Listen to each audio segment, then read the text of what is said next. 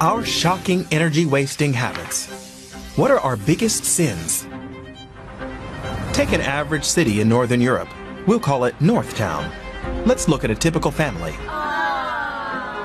It's early in the morning and the children are already streaming a film. The Wi-Fi router is always on, even when it's not in use. There's no standby mode. The device uses around 12 kilowatt hours a month. That's about the same as a modern energy efficient refrigerator.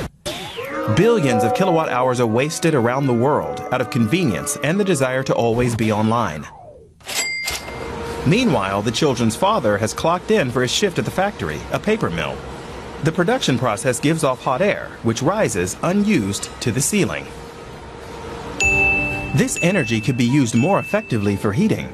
All over the world, companies avoid investing in such changes because they usually only pay off after five years. Analysts say industry has the greatest untapped potential for saving energy.